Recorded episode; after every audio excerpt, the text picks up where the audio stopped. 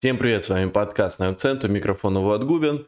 И в эфире традиционные 6 итогов тура. Нас давно не было, но премьер-лига нас не сильно радовала большим количеством матчей. И вот сейчас тур наконец кончился, растянулся он на две недели, но мы постарались собрать все самое интересное с этого уикенда, с э, того, который был раньше, все это скомпоновать в один выпуск. В общем, как вы любите, все, что вы у нас смотрите, все традиционно, и надеемся, что в этот раз будет как и всегда, вы поддержите нас лайками и комментариями.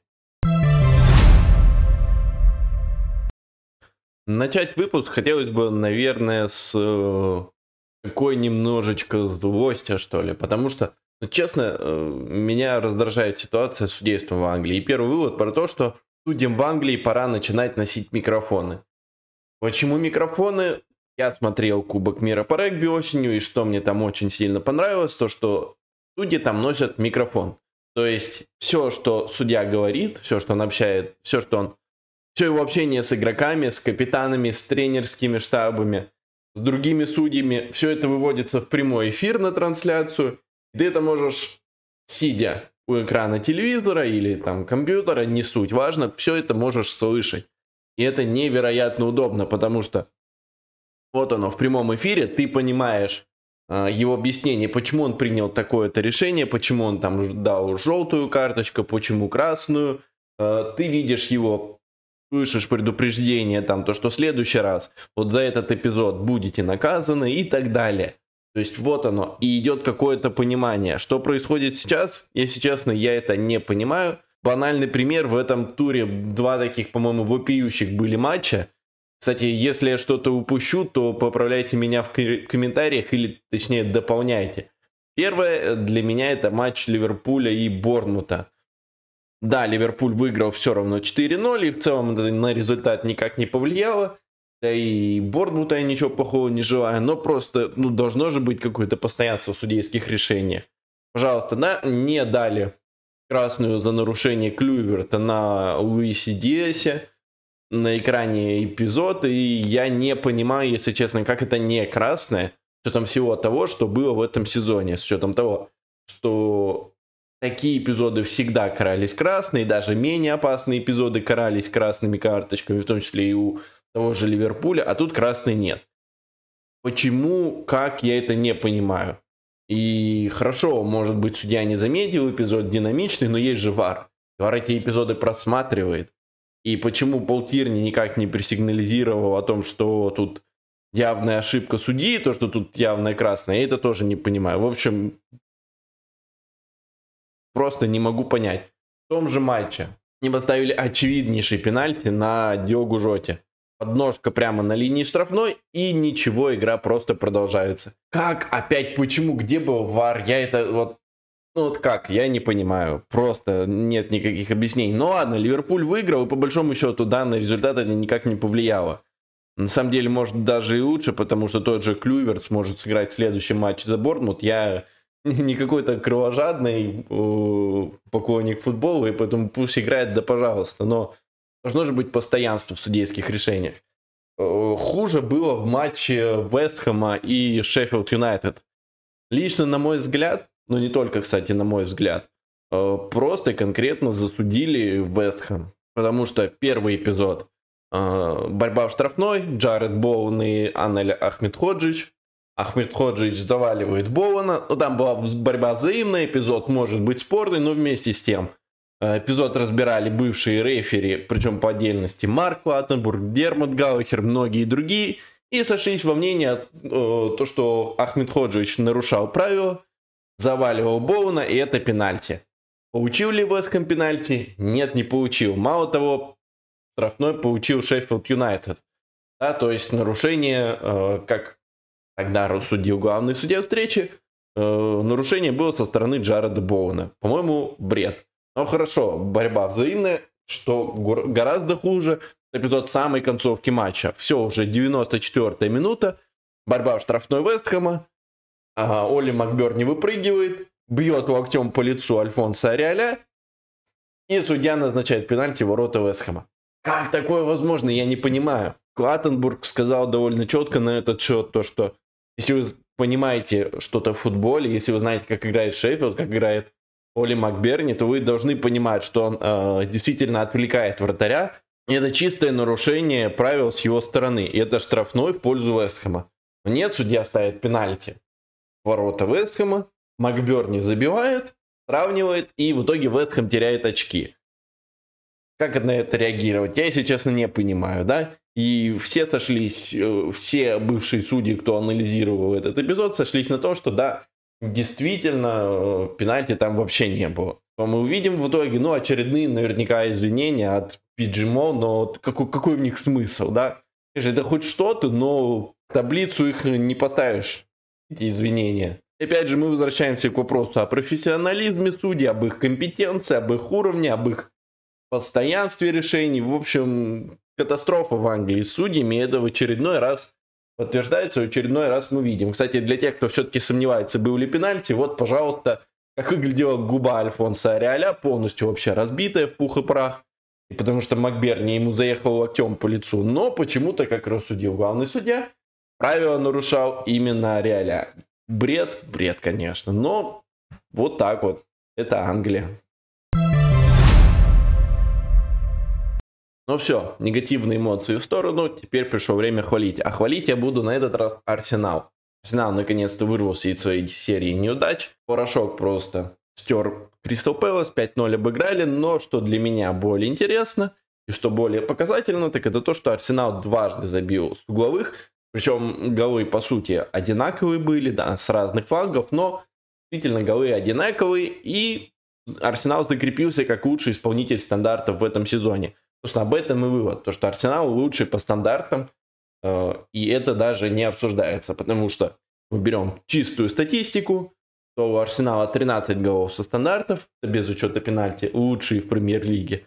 10 голов с угловых в этом сезоне, тоже лучшие в премьер-лиге. Пропустили они со стандартов 5 голов, это не лучший результат. Да, лучший результат это Фулхэм, Манчестер Сити и Вулверхэмптон. У них по два пропущенных гола стандартов. Но при этом, если мы берем допущенный XG со стандартов, то Арсенал там лидирует 3,11. То есть где-то получилось так, что соперник Арсенала реализовал больше, чем должен был. По факту действительно, что в атаке со штрафных, что при обороне, Арсенал лучше.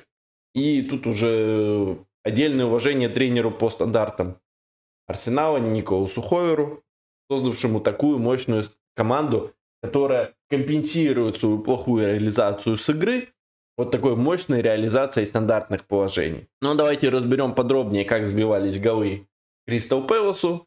Э, первый гол, что мы видим перед угловым. Э, Габриэль э, Магальяис и Габриэль Жезус, они стоят в центре возле 11-метровой отметки. Салиба и Трассар на дальней штанге.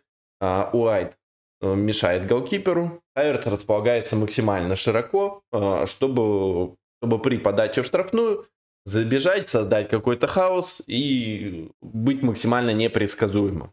Кристал Пэлас использует персональную опеку, единственная Матыта на ближней штанге, и Андерсон уже стоит в центре перед вратарем. Остальные все разобрали конкретно себе игроков. Дальше что получается? Идет подача, Габриэль Джезус и Габриэль Магальяес разбегаются по разным штангам, создают определенный хаос. А, Салиба с дальней штанги идет на ближнюю, там открывается, но что самое главное тут, это, по-моему, движение, а, точнее, отсутствие движений Тросара и Бен Уайта. Тросар в этом эпизоде блокирует сразу двух футболистов Кристал Пэлас, это Андерсон и Шупа.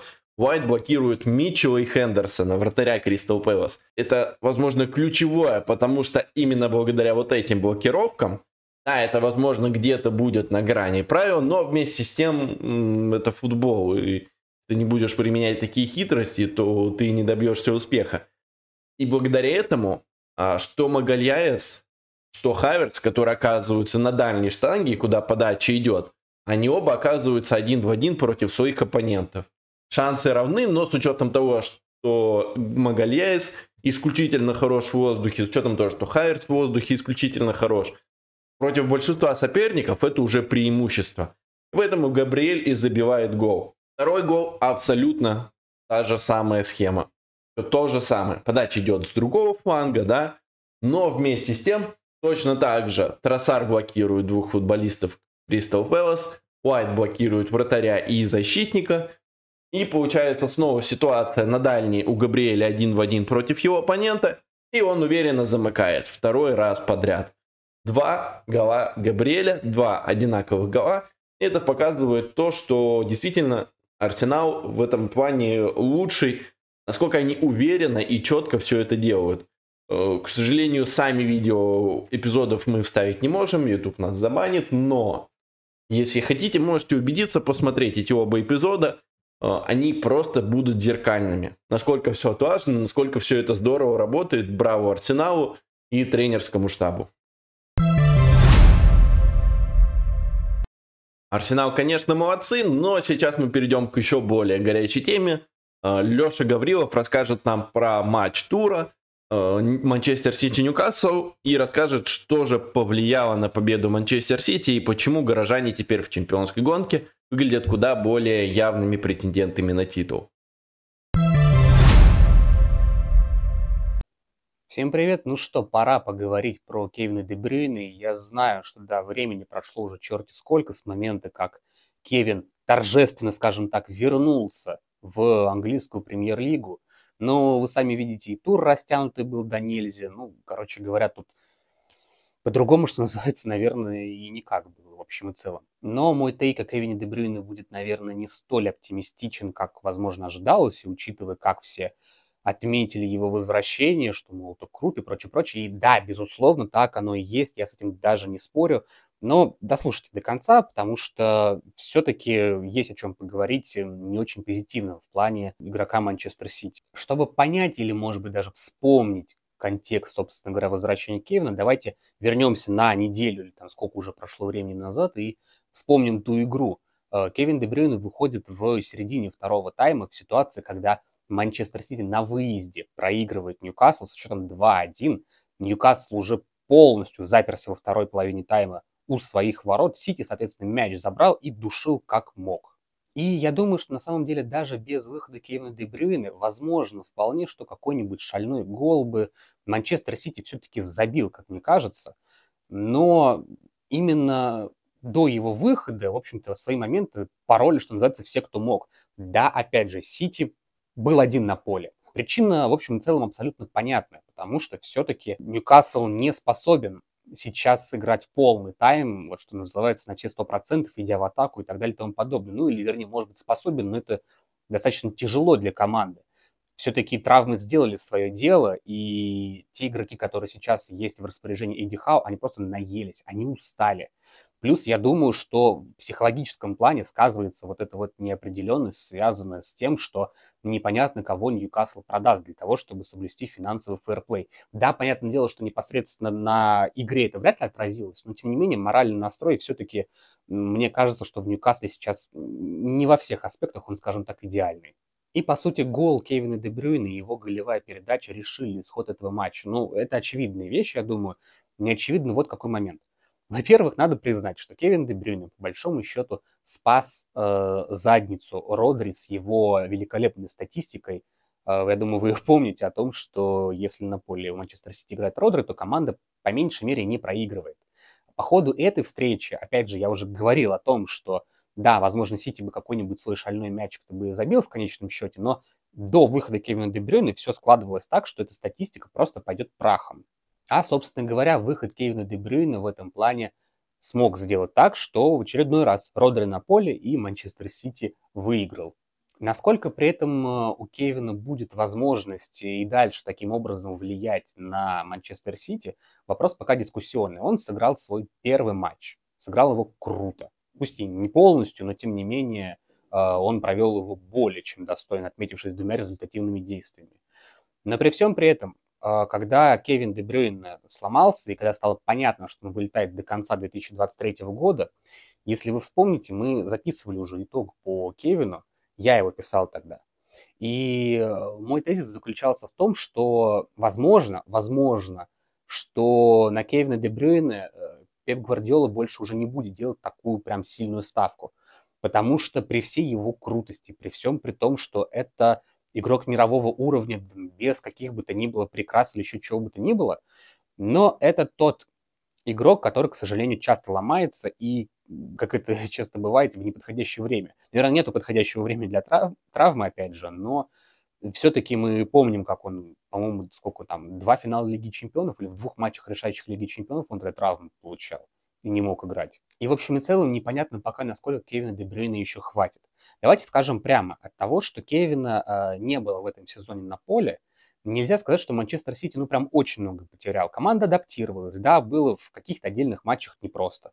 Но, тем не менее, э, нельзя сказать, что вот нету Кевина Дебрюйны, и все, пиши пропало, Манчестер Сити ничего из себя не представляет. Да и нифига подобного-то. В этом плане э, класс игроков Гвардиолы позволяет, в общем-то, и такие потери компенсировать, если только это не Родри. Мы про это помним, я думаю. Но насколько, собственно говоря, Кевин сможет отыграть остаток этого сезона, не получит ли он еще одну травму, во многом, мне кажется, что именно от этого зависит э, его дальнейшая судьба. Потому что если он доиграет этот сезон до конца, у него не будет травм, которые выведут его на долгое время, то я думаю, что он станет полноценным ключевым игроком основы. Да я думаю, он и так сейчас будет в большинстве матчей выходить в каждой или там почти каждой встрече. Но вопрос в том, насколько на него будет делать ставку Пеп. Понятное дело, что пока Кевин здоровый, пока он может, что называется, я думаю, что он будет выходить на поле ровно столько, сколько надо будет. Тем более, что не будем забывать, что Манчестер Сити еще не из всех кубков вылетел, еще английская премьер-лига до конца сезона. В Лиге чемпионов команда, я думаю, пройдет достаточно далеко, ну или, по крайней мере, попытается. То есть э, будет много возможностей для выхода, выхода на поле Кевина Дебрейна, либо со старта, либо со скамейки. Самое главное просто, чтобы он не получил травму, потому что в противном случае я думаю, что Э, Кевин станет вот прям полноценным игроком ротации, и я думаю, что Пеп уже сделал ставку на других игроков, которых он большому счету уже ну, в каком-то смысле подобрал на замену, если можно так выразиться, по функционалу. Хотя понятное дело, что вот конкретно в этом матче именно его выход и его, если хотите, гений спас встречу с Ньюкаслом по большому счету. Поэтому в любом случае мы желаем Кевину Дебрюйне, я думаю, всего самого хорошего. Я думаю, что он еще попылит. Не хотелось бы, конечно, из-за травмы исключительно терять звезду такого уровня из э, английской премьер-лиги. Ну, а там как пойдет, что называется. Хочется верить, что этот сезон, который просто травмами скашивает абсолютно всех, кого только можно и нельзя, хочется верить, что и Кевина Дебрюйна, по крайней мере, на оставшуюся часть сезона, это обойдет стороной. Перейдем к конкурентам горожан, к Ливерпулям, которые, несмотря на отсутствие Трента, несмотря на отсутствие Салаха, продолжают побеждать. А благодаря кому, благодаря кому? Во многом благодаря Диогу Жоте, который в матче против Борнута забил два гола и отдал голевую передачу. Стал лучшим игроком матча. Именно об этом я и хочу рассказать. Диого Жота – лучший игрок атаки Ливерпуля после Мо Салаха. Собственно, матч против Борнута в очередной раз это подтвердил были доступны все игроки атаки, за исключением Салаха. И кто был лучшим на поле, кто взял на себя лидерство в атаке, именно Диого Жота. Нунис тоже молодец, на самом деле, два гола забил. Наконец-то его реализация не подвела, и даже хочется за него порадоваться, потому что, ну, не дело, когда такой футболист только моментов губит. Но, э, несмотря на то, что Нунис тоже был хорош, лучше был Жота. Э, два гола, одна голевая, 19 пасов финальный третий, лучший по этому показателю на поле. 7 э, касаний в штрафной соперника, тоже лучший по этому показателю на поле. Ну, короче, Диого старался быть везде и старался делать максимум работы, и, собственно, у него это получалось. А, мало того, после того, как он вернулся сейчас после травмы, он вообще феноменален. 3 плюс 3 у него, и голевое действие каждую 40, каждые 41 минуту. Короче говоря, просто потрясающие цифры, невероятные. Да, в отсутствии Салаха, в отсутствии Трента, Португалец, возможно, старается брать на себя еще больше функций на поле, а, где-то опускается, где-то играет в подыгрыше, где-то открывается, а, но у него все это получается, и действительно вот эти 3 плюс 3 после возвращения, это вообще супер. Но мало того, да, помимо того, что он а, исключительно хорош был в игре с Борнмутом, Джейми Каррагер вообще расщедрился на похвалы и сказал то, что я знал Оуэна, Фаулера, так вот, э, Жота в реализации моментов еще лучше. И тут можно и на самом деле и согласиться. Я, конечно, э, с ними не играл, но, по крайней мере, статистика говорит о том, что Диогу Жота исключительно хорош. Э, что в этом сезоне, да, если брать все матчи, то голевое действие у него каждые 78 минут. Это лучший результат среди всех футболистов ФПЛ. И, конечно, тут стоит сделать скидку на то, что из-за травмы он довольно много пропустил. И, возможно, сезон вырастает все на свои места. Но если мы берем и всю его карьеру в премьер-лиге, в том числе и э, то время, пока он играл в Уорхэмптоне, то он превосходит свой XG. У него 33 по XG за всю карьеру в премьер-лиге и 38 голов. Это ли не показатель того, что португалец очень хорош в реализации? Собственно, и в матче с Борнмутом мы это тоже увидели. Поэтому вот, пожалуйста, у Дарвина Нуниса живой пример, у кого стоит учиться, у кого стоит брать пример. Так вот, к чему это все? Потому что я думаю, что Диого Жота это лучший игрок атаки Ливерпуля после Салаха. Если сам Диого Жота готов, то он всегда должен выходить в старте. Неважно, в центре, слева, хотя, конечно, в центре он смотрится органичнее, но вместе с тем это необходимый футболист в атаке Ливерпуля. Я считаю, что оставшуюся часть сезона Диого должен отыграть в старте. И никак иначе. Одного скаузера мы похвалили, а вот другого нужно сильно поругать. Я сейчас говорю про Доминика Кальверта Льюина, который, соответственно, играет за э, главных соперников Ливерпуля, за Эвертон. А вот он исключительно в реализации плох. Напомню, Эвертон сыграл 0-0 с Астон Виллой, и на самом деле Эвертон может жалеть о том, что потерял очки. Обе команды вряд ли будут, были довольны этим результатом, но Эвертон в первом тайме был очень хорош. И что самое главное, в первом тайме Доминик Кальверт Льюин не реализовал выход один на один. А, мало того, а, если вы посмотрите этот эпизод, опять же, к сожалению, мы видео ставить не можем, то Кальверт Люин выбегал один на один, а, когда Эмилиано Мартинес стоял очень далеко от своих ворот. И Мартинес развернулся и побежал обратно. Кальверт Люин в этот момент, а, был бы он первоклассный форвард, должен был ударить. Потому что Мартинес был спиной к воротам. Мяч бы он вообще никак не потащил. Даже при всем желании, даже на какой-то невероятной интуиции, ни, никаких шансов. Но Э, Кальверт Льюин этого не сделал, добежал до ворот, дал возможность Эмилиану Мартинусу занять выгодную позицию и ударил прямо в него. Момент оценили в 0.66 XG, но Кальверт Льюин не реализовал его, как и всегда. И, соответственно, в дальнейшем, во втором тайме Эвертон уже немного подсел, моментов было не так много.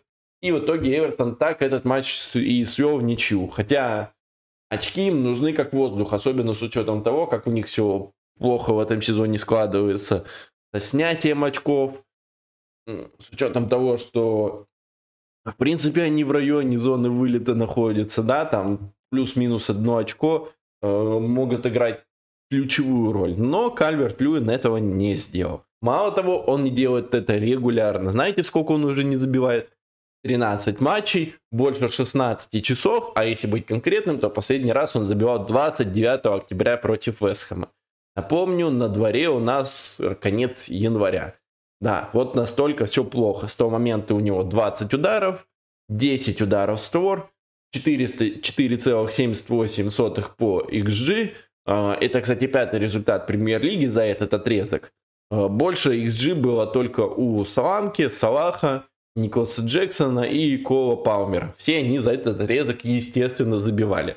А вот Саланки Ой, а, а вот Кальверт Льюин нет. Мало того, если мы посмотрим э, статистику, то Кальверт Льюин больше всех не реализовал в этом сезоне. У него 7,58 по XG всего, при этом 3 гола в премьер-лиге. То есть, по сути, 4,5 гола. Ну, даже 4,6. Грубо говоря, 5 голов, которые он должен был забить, он не забил. Забив всего 3 катастрофа. То есть он больше половины своих шансов не реализует. Получается вывод самый простой, то что Доминик Кальверт Льюин это не крутой нападающий. И даже не нападающий среднего уровня. Это плохой нападающий. Но разве не так? Статистика говорит именно об этом. Шон Дач при этом берет своего нападающего, говорит то, что он набирает нужный ритм, голы обязательно придут. И тут я не спорю, голы-то придут, потому что ну, невозможно все время не забивать. Что-нибудь что-нибудь он дозабьет. Но, по большому счету, я лично таким же позитивом, как Шундач, похвастаться не могу. Потому что уже на протяжении многих-многих лет мы ждем, когда же, наконец, эти голы у Кальверт Льюина пойдут, и они все не идут и не идут. А знаете, когда они у него шли, хорошо шли? Один сезон, всего один сезон, за который до сих пор его и помнят. Плюс э, вот этот, знаете, шлейф э, молодого и перспективного, как у Лингарда, из-за чего он до сих пор не играет где-то в Лиге 1. Э, то же самое и у Кальверт Льюина. Один сезон, так вот, у него был хорош, когда вместе с ним в команде играли э, Хамис Родригес и Люкадин, которые ему эти шансы просто на тарелочке преподносили. Э, оба были исключительно хороши, у них у троих классно выработалась химия, и моменты просто пучком каждый матч, и что-то Кальверт Льюин дозабивал. Но там тоже травмировался. В итоге сезон полностью не смог сыграть, но, в общем, действительно хороший за всю карьеру. Я у него могу вспомнить только один сезон. В остальном вот такие вот недоразумения. Поэтому я считаю, что Эртону пора сливать своего нападающего куда-нибудь чемпионшип, какую-нибудь команду, которая борется за выживание в чемпионшипе. Даже так. Кальверт Льюин, на мой взгляд, это не крутой нападающий, и вся шумиха вокруг него, э, это просто пшик, и это вообще и близко не уровень премьер-лиги. И заключительный вывод на сегодня. Брэнфорд постепенно возвращается. 3-2 обыграли Ноттингем Форест. Наконец-то победа долгожданная в чемпионате. Очень плохая серия была у Брэнфорда. Опустились они почти к зоне вылета. И на самом деле ситуация до сих пор кажется не сильно крутой, потому что впереди календарь очень сложный. Но при этом произошло несколько важных событий. Первое, это, конечно же, э, сама по себе победа, три очка, они очень важны. Во-вторых, возвращение Айвана Тоуни, возвращение капитана, его гол. Э, собственно, если бы Тоуни не забил, кто знает, как бы матч завершился. Не скажу, что он был невероятно крут на поле, но свое дело он сделал. Он забил, да? Поэтому вопросов к нападающему, который забил, мне кажется, быть не может. У Брентфорда наконец-то вышла полноценная защита. А, ну, по крайней мере, центр защиты. Фланги, конечно, не оптимальные были. То есть это Коллинз, Пинок и Бен Ми. А, Бен Ми, кстати, тоже гол, голом отметился очень долго. А, у Томаса Франка не получалось собрать вот свою основную тройку центральных защитников. На этот раз все-таки получилось. И, наконец-то, это увенчалось победой. Да, постепенно игроки возвращаются у Брентфорда. Конечно, еще очень много травм, очень много потерь. И впереди опять-таки тяжелый график. Очень тяжелый, да. И Сити будет, и Ливерпуль, и кто только не будет в ближайшие туры. В общем, Брэнфорду придется очень тяжело. Но, по крайней мере, э, постепенно состав становится более оптимальным. В конце концов, тот же Серхио Регион вышел в конце матча. И, о боже, наконец-то у Брэнфорда было два действительно крайних защитника, а не э, нападающий на месте крайнего защитника. Да, поэтому концовочку Брэнфорд отстоял и победный счет смог удержать здорово. Во многом, кстати, благодаря тому, что действительно крайний защитник играл крайнего защитника, да, а не э, Льюис Поттер, который, ну, нападающий вообще-то. Который на этой позиции был откровенно плох. И, откровенно говоря, очень много пропускал по своему флангу, а так э, Ноттингем Фореста. Поэтому да, постепенно, постепенно э, Брентфорд возвращается, и вот эта плохая форма, которая у них была, я думаю, что это следствие большого количества травм. А, сейчас постепенно став становится лучше, игра тоже становится лучше, поэтому я думаю, что глобально а, Брентфорд в борьбе за выживание не будет. Даже несмотря на то, что они могут в ближайших матчах много потерять, опять-таки из-за сложного календаря. Но с учетом всего я верю, что Брентфорд выкарабкается и что глобально эта команда выше уровня, чем борьба за выживание. На этом все. Спасибо, что были с нами. Не забывайте, что самый простой и бесплатный способ поддержать нас это подписаться, поставить лайк, написать в комментариях ваше мнение о выпуске.